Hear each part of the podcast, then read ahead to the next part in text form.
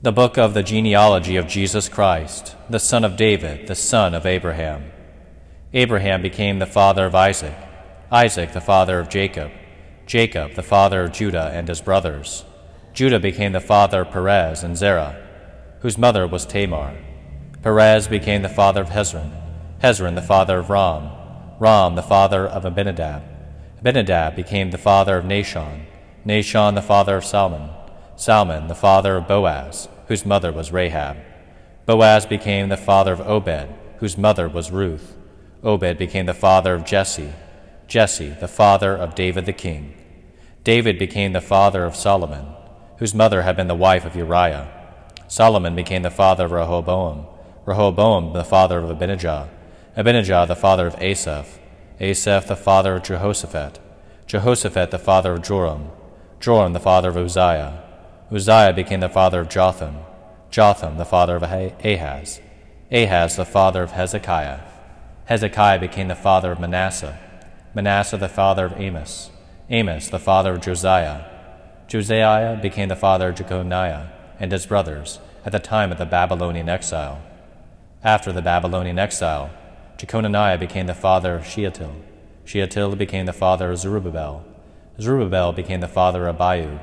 Abiud the father of Eliakim, Eliakim the father of Azor, Azor the father of Zadok.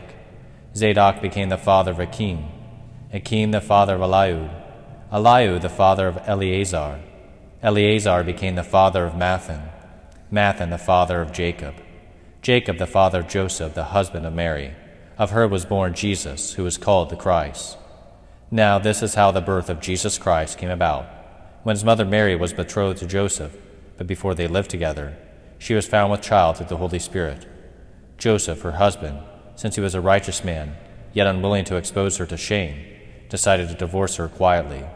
Such was his intention when, behold, the angel of the Lord appeared to him in a dream and said, Joseph, son of David, do not be afraid to take Mary, your wife, into your home, for it is through the Holy Spirit that this child has been conceived in her. She will bear a son, and you are to name him Jesus because he will save his people from their sins. All this took place to fulfill what the Lord had said through the prophet Behold, the virgin shall be with child and bear a son, and they shall name him Emmanuel, which means God is with us. The Gospel of the Lord. Praise to you, Lord Jesus Christ.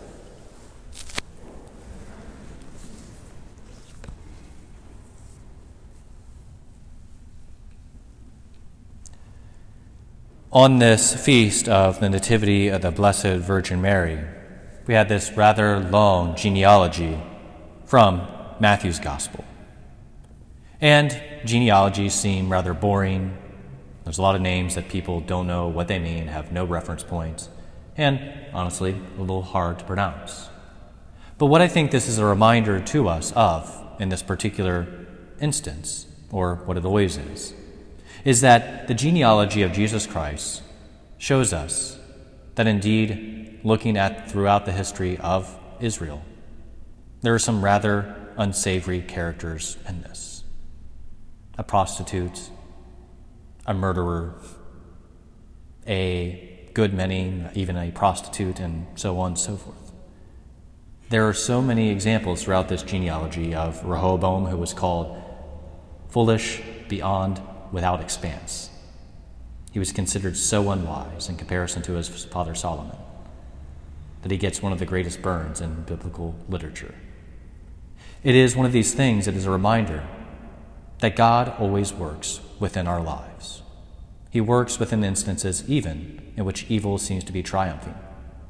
But God's designs are ultimately never fully thwarted, but instead He is able to use any situation to bring about his plan to bring about salvation, and ultimately in the example of Mary, even from this rather troublesome, problematic, and sinful line, brings forth the white lily that is the Blessed Mother, the Blessed Mother who intercedes on our, has, on our behalf, our human nature's sole boast, the one who alone among all human beings, who are merely human beings, who never sinned. She stands as an example for us, but also as an intercessor, one who offers us a hand through our own life's journey, our own Babylonian exile, our own moments of despair, of darkness. She stands as a light to guard us, to bring us to her Son, to ultimately show us the way to true peace. Not the paths of the world, but instead her paths of humility, receptivity, and ultimately cooperation with God.